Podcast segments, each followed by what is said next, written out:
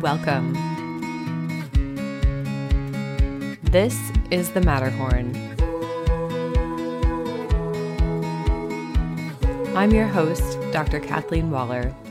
Here we discover the truth in fiction by understanding how to layer stories with ideas, culture, places, and texts. Join us on Substack for links, extra media, and transcripts. There you can also join the conversation and read my serialized novel, A Hong Kong Story. Hi everyone, it's Kate here, and this is Let's Do This, which breaks down this week's topic on the podcast into a five-minute digestible three-point plan or a set of questions for you to use in your own creative endeavors. I talk about ways to layer fiction, and these can be novels and short stories or other kinds of writing, songs, visual art, film, whatever you consider a fiction in some way.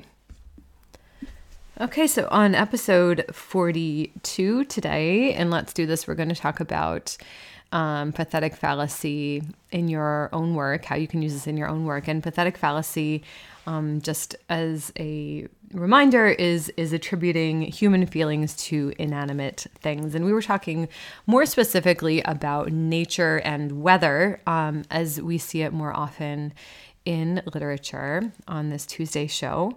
And so the first area I ask you to consider is, to what extent do your characters reflect their emotions through the weather? Do you use weather and natural elements to enhance the feelings or mood of the story? So it can either be from a character's point of view, or it might be the feeling created for the reader through that mood um, of an entire scene, for example, or kind of the opening um, description, for example. Um, secondly, I ask, how might you use other kinds of pathetic fallacy to change the shape of your story? To what extent are the characters aware of their natural surroundings?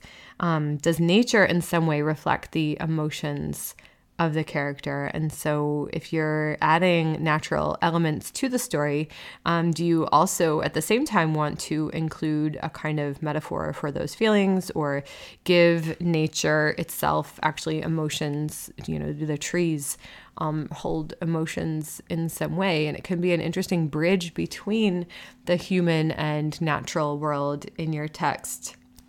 And thirdly, I ask, in what ways does nature or the elements act as a part of the characters in your fiction?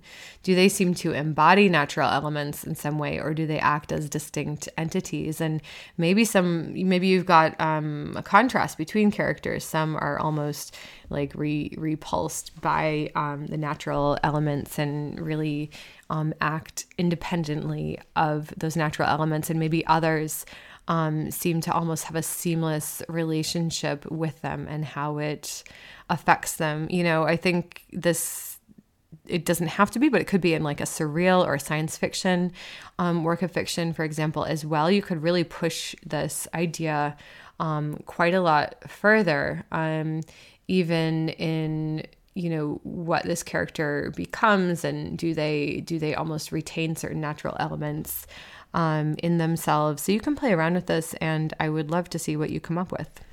As always, you're invited to share in the comments on the Substack post any work you do or have done related to this week's topic for our community to check out. To join us, just click on the link in the episode page. You'll also receive my serialized fiction, A Hong Kong Story. Have a great day, and thanks so much for joining me here.